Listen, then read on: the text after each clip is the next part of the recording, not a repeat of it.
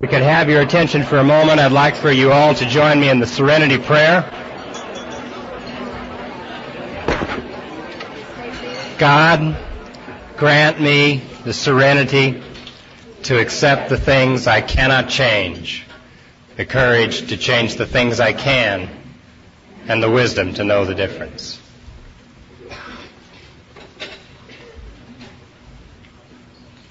I'd like for Alberta to come up and read the Al-Anon preamble for us, please.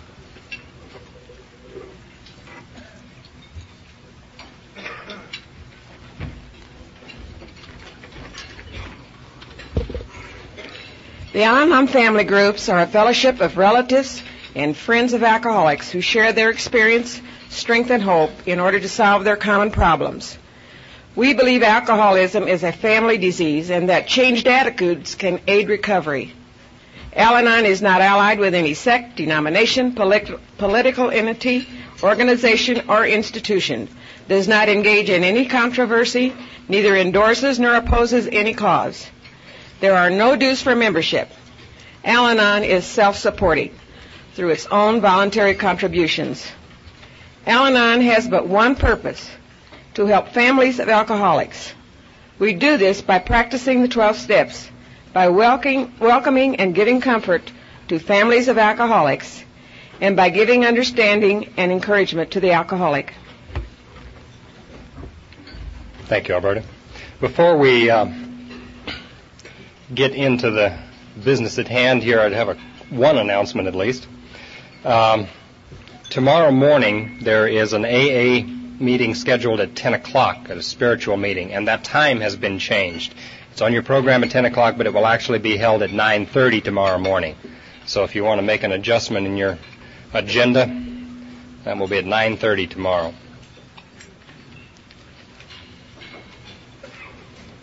It's uh, been kind of neat for me the last few minutes to look out over this room, and uh, you guys put on a pretty good show. I see a lot of love, I hear a lot of laughter, and I see examples all over the room of people whose lives have been changed by the beautiful program that we share, and I see families that have been healed by this program. To me, the one of the most important things about our program is that it is, it is a family program, and that's really what we're celebrating today. We have an Al-Anon speaker, an Alateen speaker, and an A A speaker, and uh, that will give us a um, a view of the program from each of the three viewpoints. The um, the program, as I as I say, I believe is a family program. We see all the time that families are healed by by living and believing this program, and today we get to here's some examples from some people who have been around about how they were able to do that. The first uh, speaker we're going to hear is a member of the Al-Anon, or I'm sorry, yes, he's a member of the Al-Anon family group. I'm getting confused. Um, I was sharing with Jean Louise earlier, when I speak, I'm never nervous. I don't know why I'm nervous today. I don't have to do anything. Um, who are you? I'm sorry, I'm J C I'm an Al-Anon. Thanks, Coach. One other thing I forgot to do is introduce some other people at the table who will not be speaking today, and I better do that. Um, I'm going to start down here at the end of the table and introduce Winnie E., who comes to us today from La Puente, California, and she's going to be one of our featured speakers this evening. Winnie?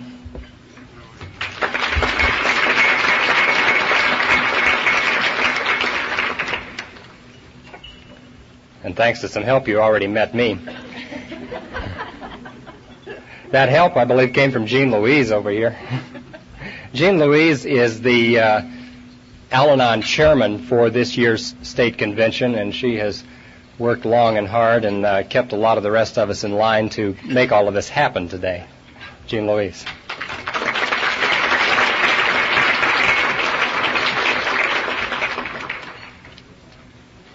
On her left is the lady who has been the chairperson for today's luncheon and is responsible for uh, what we're enjoying right now, W S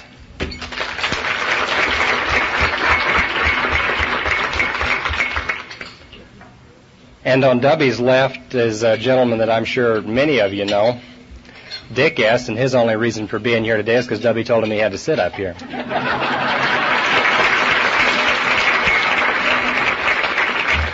She told me that. He didn't deny it, so. Now we'll get on with uh, introducing some speakers. And um, our first speaker is a member of the Al-Anon family group, and I first met uh, this gentleman about, uh, oh, I don't know, about three years or so ago, I guess. Uh, I'm sure I had met him before that, but I, my first real strong memory of him goes back uh, about two or three years. Uh, it was one of those Sunday morning spiritual meetings that I remember so strongly. And uh, and he and his wife chaired that meeting as... Uh, And you'll meet her in a few minutes, too. Um, this is also a case where we see a family that has lived and, and grown in the program. And at that uh, that meeting that morning, I was very impressed by what this spiritual program showed to me in the lives of that family. They are um, a bunch of neat people, and I just don't know whether John is the captain of the ship or whether he is just allowed to sail along. At any rate, I'd like for you to meet John M. from Aurora.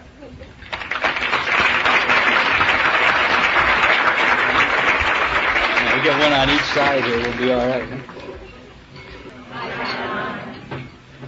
And you know, I, I was quite surprised first time I met J C for because for years I thought I was J C. And I sure as hell acted like it. Um, I like to start by telling a story that I I heard on tape, and it was a, a story that was told at, at uh, Palm Desert.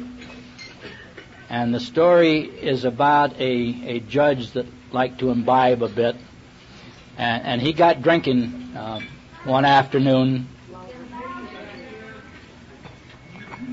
Anybody else want to join them? The judge got drinking quite a bit one afternoon at a, a bar association meeting. On his way home that night, he got into the car. The motion of the car got him sick, and he threw up all over himself. And uh, being being a fast-thinking alcoholic, he uh, he had a ready answer for his wife when he walked into the house. He said he'd picked up a hitchhiker. And the hitchhiker had got sick, and the hitchhiker had thrown up on him. But he said, don't worry, I've got him down in jail, and he comes up for sentencing tomorrow morning. And the next morning, the judge was in his chambers. He got a phone call from his wife, and she said, has that man come up for sentencing yet? And he said, no, he's due here in about ten minutes, and I'm all, I've already made up my mind I'm going to give him thirty days. And his wife said, well, you better give him sixty days because he crapped in your pants, too. um,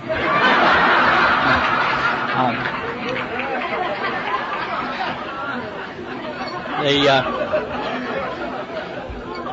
the thing I like about that story uh, is it was told by an alcoholic, uh, of two alcoholics, and it was told about alcoholism. But if any of you are like me, I heard something else. You know, I heard a woman who wasn't going to let that S O B get away with anything. She had to let him know that she knew what the hell he was up to. And I went through that for a long, long time, longer than I, I cared to really to look back on. Um,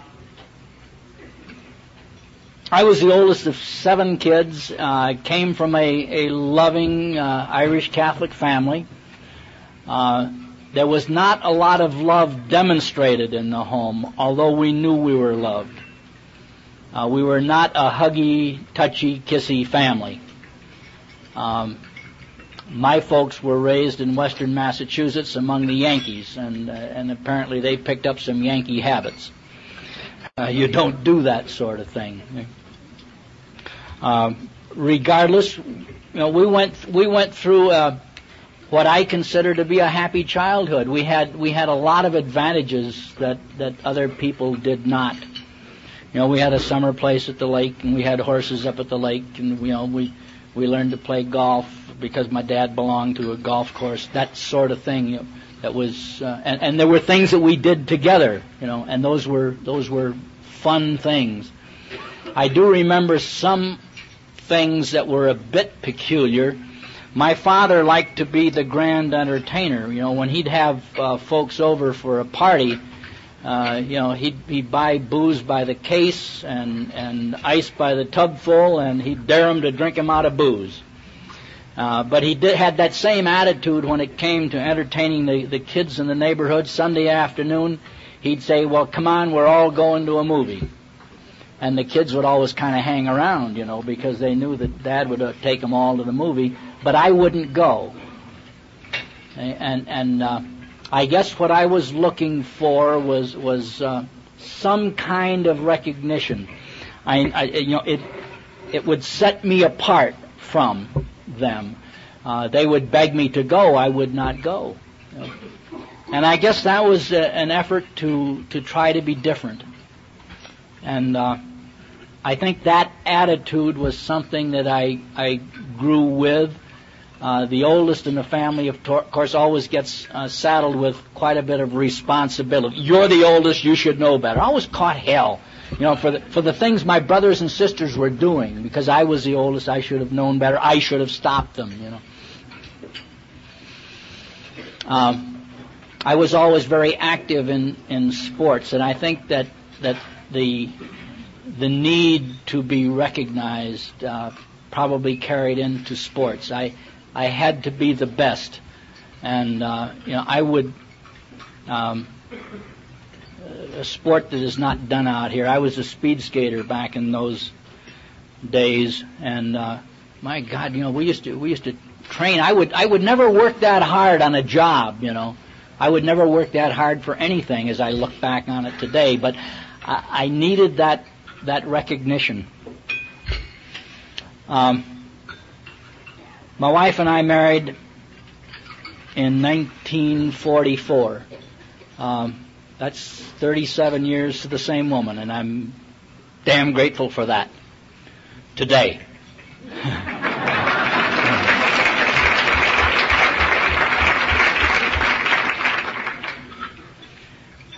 I was, uh, what, twenty-two. My wife was twenty-one when we got married. And uh, we started raising... Pardon?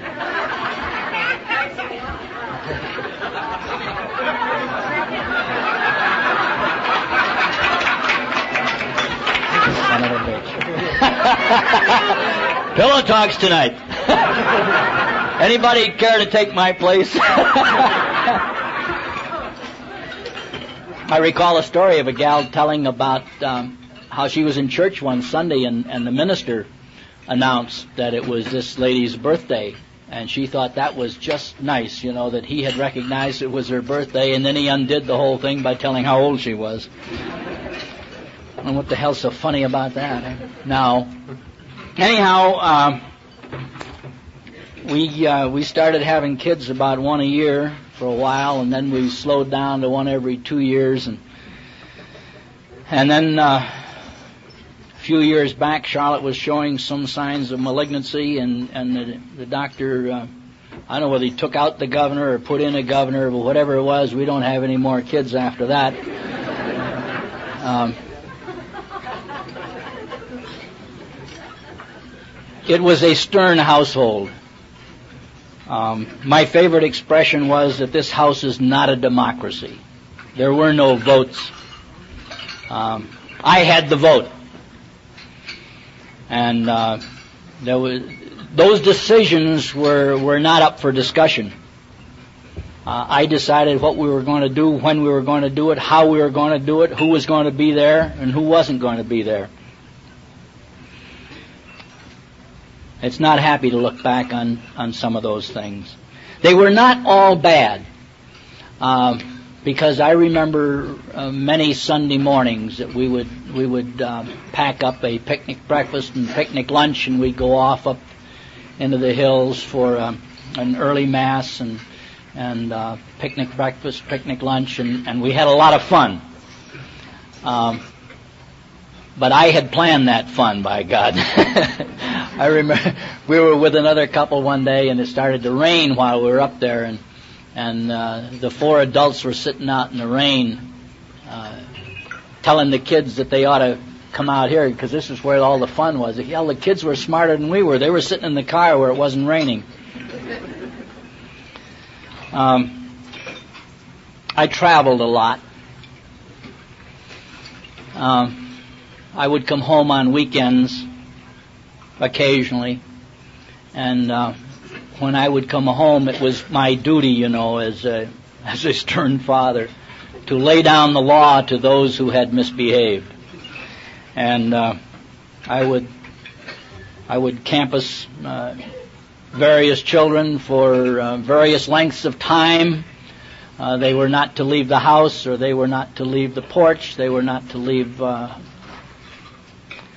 our lot for whatever length of time I had decided.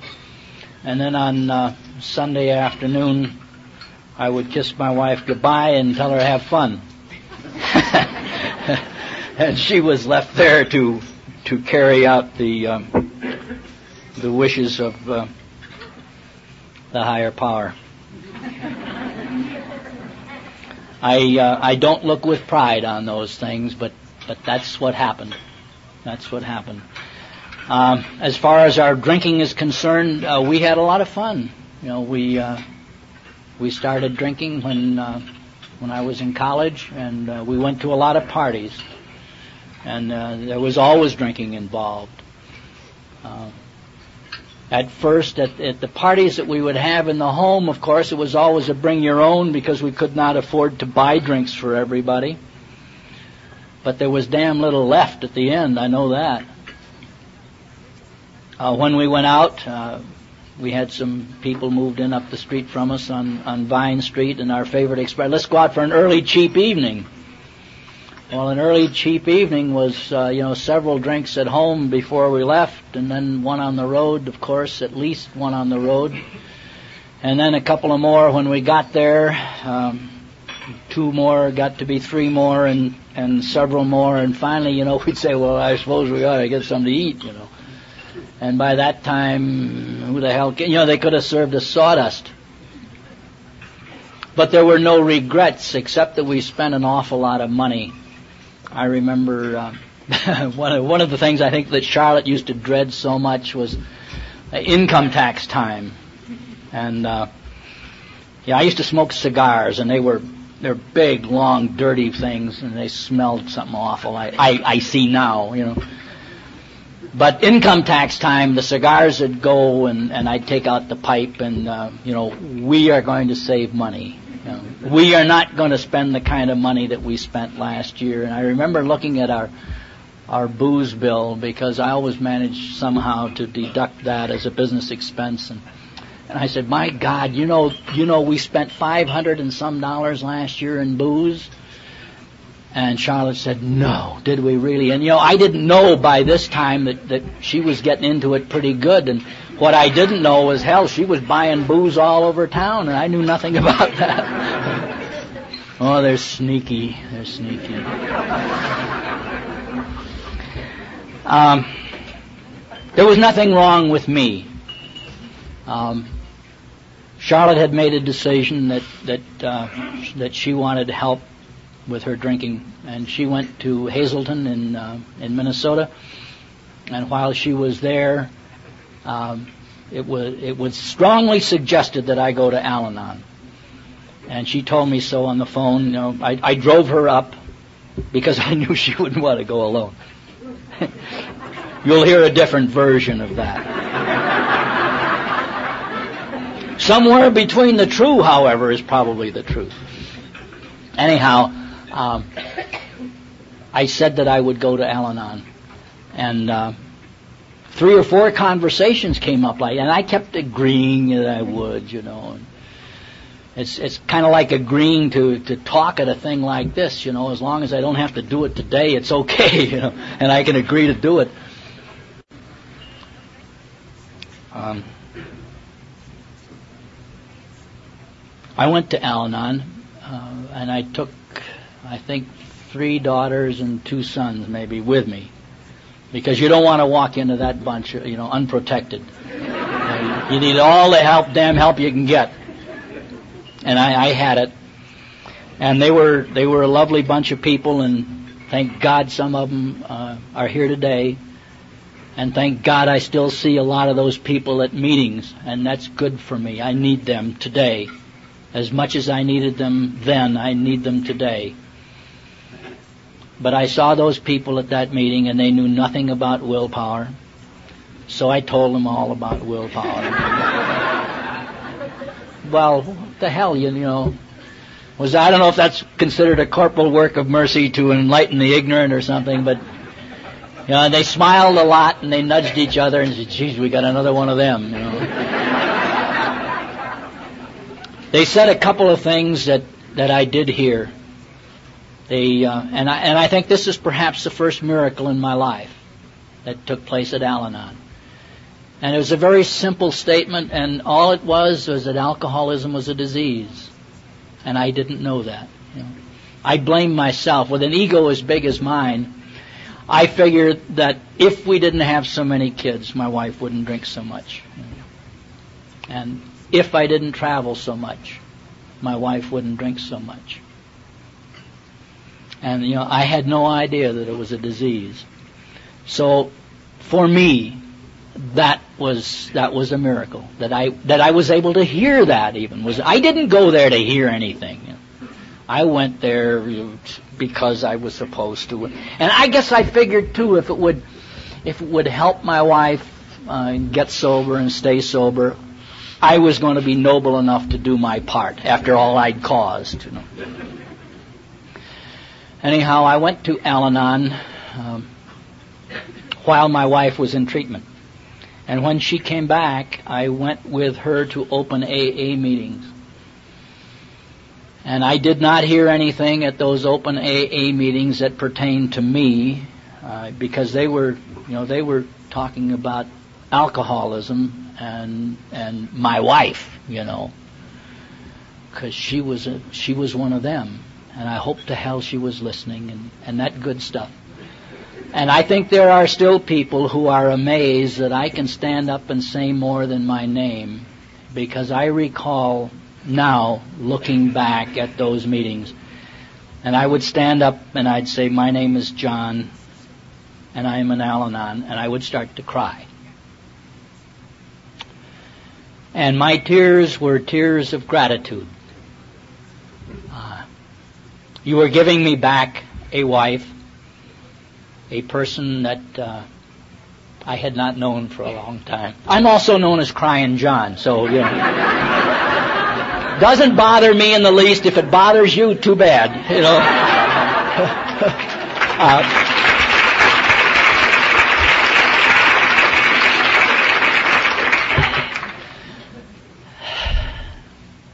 I was able to express my thanks, I think, to uh, to those people who were who were giving me back a wife. And that went on. Um, I don't really know now how long. Must have been six months, maybe eight months. Um, and I met one night, dear Dottie said to us uh, down at, um, what was the name of that? Cherry Creek. So I bring my memory along with me. And uh, she said, you know, John, going to a lot of open A A meetings is not the same as going to Al-Anon. And uh, that, you know, I had learned to love Dottie by that time. Or at least respect her. I don't think I had, I don't think I had learned to love anybody then. And strangely enough, a week or so later, Valerie made the same statement in the same words, and I don't know yet whether that was collusion or not. But I love them for today for for being able to say that, because I began to understand what they meant. And I have had a love affair with Al-Anon ever since. Um, many of you re- may remember George McClellan, who, who was so active here in, in Al-Anon. Uh, George and, and Opal moved down to uh, to Mesa, and you know I missed him a lot. Um, And while I'm thinking about it, uh, Ray uh, Pease died last week. And uh, George is dead now. And, uh, God, I ain't all that old. You know, I, I get onto this subject. I, but what, what I'm thinking about is simply this. There's a lot of George McClellan lives today in me. And there is a lot of Ray lives today in me. And with many of you, because they they went to meetings and they, they shared uh, where they were and what they were going through and what they had learned uh, from this program. Uh, I think it is appropriate to uh, to say uh, what Al-Anon is or who is an Al-Anon. You know, an Al-Anon is not a person who is married to an alcoholic. An Al-Anon is not a person who is the son, daughter, relative, friend of an alcoholic. An Al-Anon, for me, in my definition, please understand, in my definition, is a person who attends Al-Anon on a regular basis and tries to practice these principles in all of our affairs.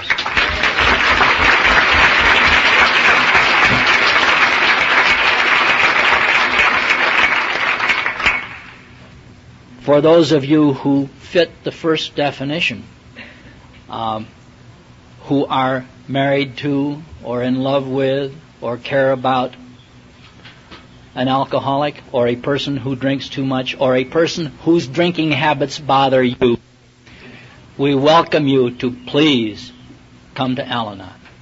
We need you, and we love to have you. We want to know you. We want we want you to be able to receive the many blessings that we receive. I am forever grateful that, that Al-Anon is not a thing like a, a school session where where we go and we learn something once and, and you know that's it and, and we've passed the course, you know, or get a degree as somebody commented, you know. Um, I am I am learning things, fortunately, as I go along. At the uh, at the International in Denver, I learned to accept the love of my Al-Anon friends. The people from Salt Lake literally showered me with love when they were here. I had we we travel a lot and uh, spent a lot of time in, in Utah, and, and these people came to that International and just threw their arms around me, and, and they expressed love.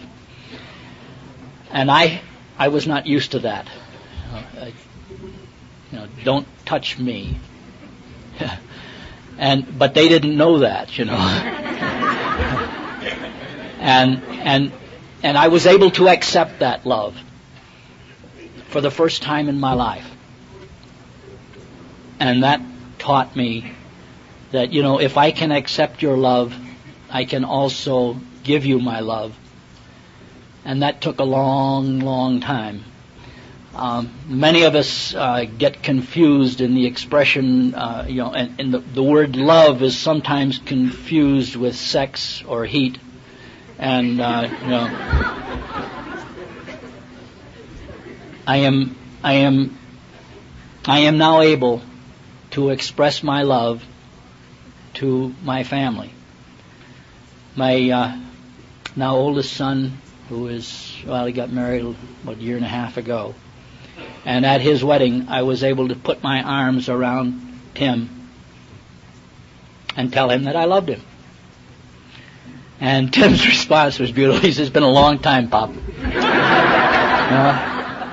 yeah, it was a long time. But you know, I've been able to break the ice, you know, doing that. I talked to a young fellow by the name of Matt who uh, who has come to a couple of our Al-Anon meetings. And we, I, I've been able to talk about how I went through this and how I was able to break the ice with, with my kids and tell them that I love them. And I said, "Have you been able to, to uh, hug your dad and tell him that you love him?" He said, "Not yet, but I'm working on it." Yeah.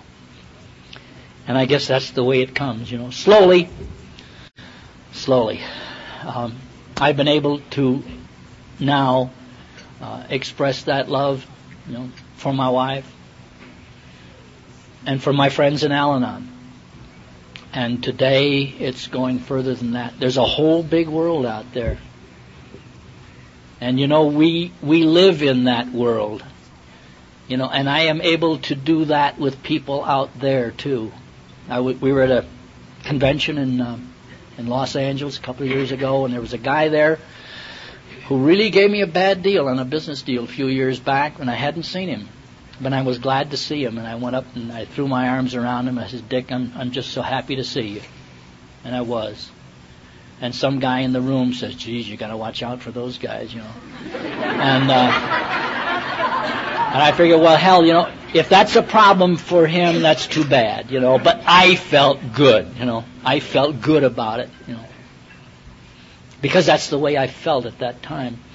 But, you know, I have I have customers now, and they say, geez, you've changed a lot, you know. And, and you know, I can say thank you. That's nice. It's nice to know that I am changing. But I am changing on a daily basis. I am happy to tell you now that uh, four, a little over four years ago, we sold our big house, and, and uh, we're living in a little condominium and, and townhouse, and we bought a great big motor home, and my wife travels with me. And we go to meetings all over western United States and sometimes eastern United States when God finds an excuse to... I got to tell you this story. Son John got married in Darien, Connecticut. We went down there for the wedding. On the way back, there was a, a Greyhound bus that I wanted to look at in Waynesboro, Connecticut, uh, Waynesboro, Virginia. Well, that's not much out of the way. So we decided we'd go down there and look at it, and it was about fifty miles. Uh, the, the route down was about fifty miles out of the way from Newmarket. You remember Ralph K., Ralph K., okay, uh, from Denver. Now lives in Newmarket, Virginia. I phoned him. I said, hey, we're on our way. We just want to stop and say hello. You got to stop. He said, we're having a, we have an A A meeting tonight. We have an Al-Anon meeting tonight. And we really, we really want you to, to uh, go to the meeting. I really can't do it. We've got to be in Waynesboro in the morning. I got a nine o'clock appointment. Want the kids to go through the mill down there and so on. Well, we pulled up in front of Ralph's house. And of course, I couldn't get the damn thing started. You know, you know how God works, you know. Sneaky. So uh, I still wanted to be on the way. I said, Ralph, I, I got to get this thing fixed because we got to be. He said, Junior down there at the at the corner station down there, he can fix anything. So it, I gosh, it, it started enough to get me down to Junior station. Junior says it's too hot now. I can't work on it till morning. And I think Ralph called him. You know. But we did go to a uh, an Al-Anon meeting that night. And, and Charlotte went to an A A meeting that night, and they were good, good meetings. And uh, the next day, Junior started working on this thing, and, and uh, lo and behold, they needed some parts. So he sent his wife over to the next town to get the parts. And meantime, Ralph is saying, well, you know, Junior hasn't been to a meeting in about three months. And he said, how are we going to get Junior to a meeting? Now, picture this. This guy ain't even an Al-Anon, and he's controlling. So uh, there's a great big guy. God, he, he must have been that big, and he's about that broad. This fella, this fella at one time was a ninth-ranked heavyweight in the United States, in the world, and and he's down there going to A A meetings. And, and this guy said, well, he said, we could have a we could have a potluck dinner in our house. He says, I'll cook up some hamburgers and steaks, because Ralph says, swell. He'd been Tom Sawyer and didn't know it. Anyhow, we went out there, and, and Junior showed up. And, and Junior went to his first meeting in three months. And, and we had another meeting that night, you know. Uh, God and Junior didn't get our motorhome ready till the next morning. Six o'clock, the following, this the, the third morning, see. Six o'clock in the morning, there's a bang on the door of the motorhome, and I looked out, and, and here's Jim, this great big ex-pug, and he's got a grin on him from, from ear to ear, and he said, has anybody told you that they love you today? He says, if they haven't, I do.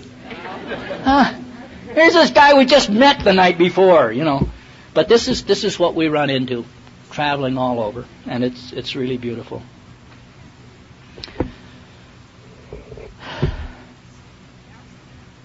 I don't know uh, what to uh, what to talk about. All right, right now I'm at a blank. How are we doing on time? We must be getting close to about it. Huh? Okay. Um, I want you to know that. Uh, My, my ego couldn't handle to sit down and write out a speech. You know, my ego is such that that I feel that I could write down the, the greatest a, Al-Anon speech that has ever been written, and utterly charm and befuddle everybody. But you know, I, I was I was on a program over at the University of Utah this summer for their thing that they do over there, and there was a gal came up to me afterwards, and she said. Uh, I really related to what you had to say. And I said, oh, that, that, thank you, thank you. She says, yeah, I was married to an S O B like you. You know.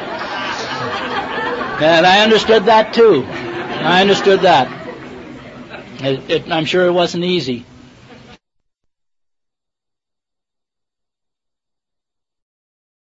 It, it started enough to get me down to junior station. Junior says, it's too hot now. I can't work on it till morning. And I think Ralph called him. You know. But we did go to a uh, an Al-Anon meeting that night, and, and Charlotte went to an A A meeting that night, and they were good, good meetings. And uh, the next day, Junior started working on this thing, and, and uh, lo and behold, they needed some parts. So he sent his wife over to the next town to get the parts, and meantime, Ralph is saying, well, you know, Junior hasn't been to a meeting in about three months. And he said, how are we going to get Junior to a meeting? Now, picture this. This guy ain't even an Al-Anon, and he's controlling. So uh, there's a great big guy. God, he, he must have been that big. And he's about that broad. This fella, this fella at one time was a ninth-ranked heavyweight in the United States, in the world, and and he's down there going to A A meetings, and and this guy said, well, he said we could have a we could have a potluck dinner in our house. He says, I'll cook up some hamburgers and steaks. Because Ralph says, swell. He'd been Tom Sawyered and didn't know it.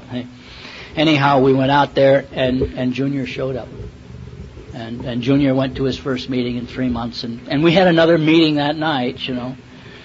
Uh, God and Junior didn't get our motorhome ready till the next morning. Six o'clock the following, this the, the, the third morning. See, six o'clock in the morning, there's a bang on the door of the motorhome, and I looked out, and, and here's Jim, this great big ex-pug, and he's got a grin on him from from ear to ear, and he says, "Has anybody told you that they love you today?" He says, "If they haven't, I do." Huh? Here's this guy we just met the night before, you know. But this is this is what we run into, traveling all over, and it's it's really beautiful.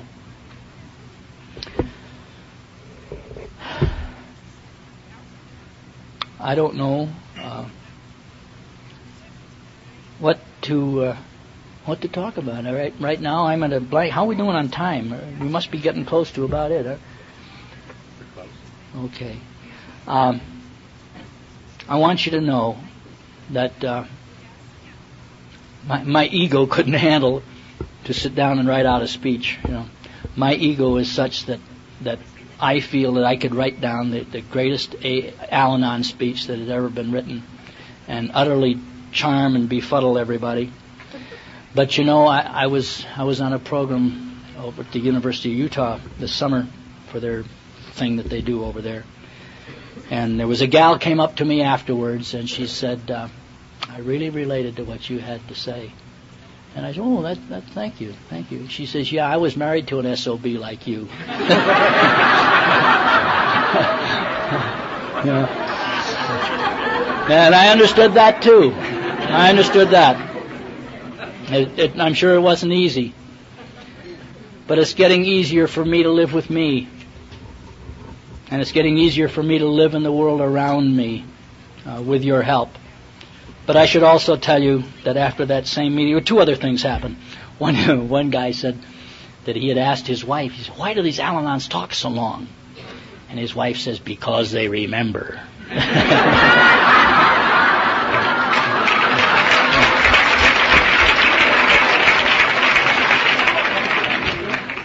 And the other, the, the really the nicest thing happened after that thing in Salt Lake. And a little girl came up, and she didn't say hello, goodbye, or go to hell.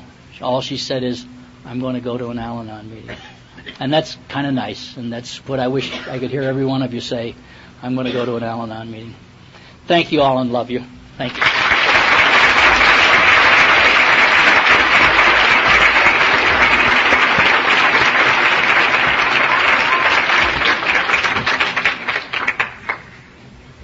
John told me earlier that he speaks by the calendar, not by the clock. And uh, isn't it funny how God heard that prayer and took away the words right at the right time?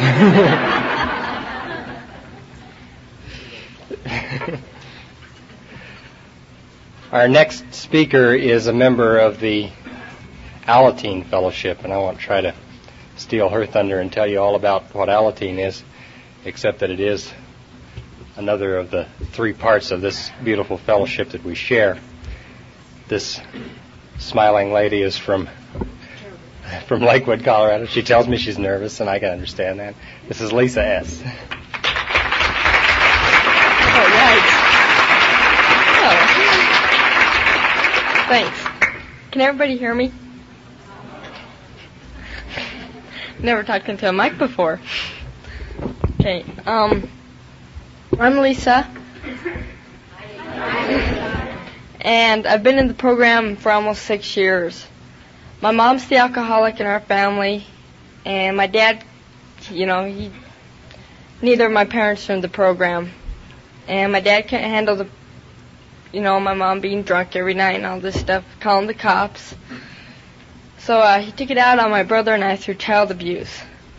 And we were sent off to foster homes for three weeks, had a spend uh, Thanksgiving there, and my mom had signed a restraining order on us, meaning we couldn't go back for another thirty days, meaning we would have to spend Christmas there. So uh, our social worker worked out a deal with my mom, you know, you know, go to court and everything, decide what everybody wants to do.